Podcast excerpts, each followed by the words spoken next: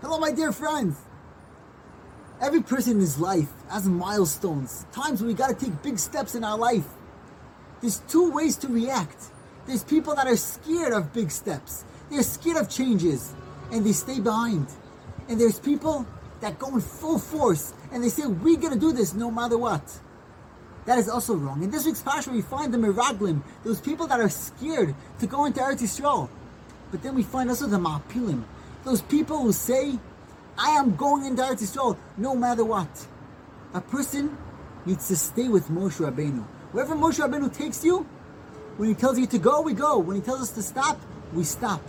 A person needs to live with the Gedolei Yisrael. Whatever the Gedolim tell us to do, that is the right thing. They take us step by step, lead us into the Holy Land.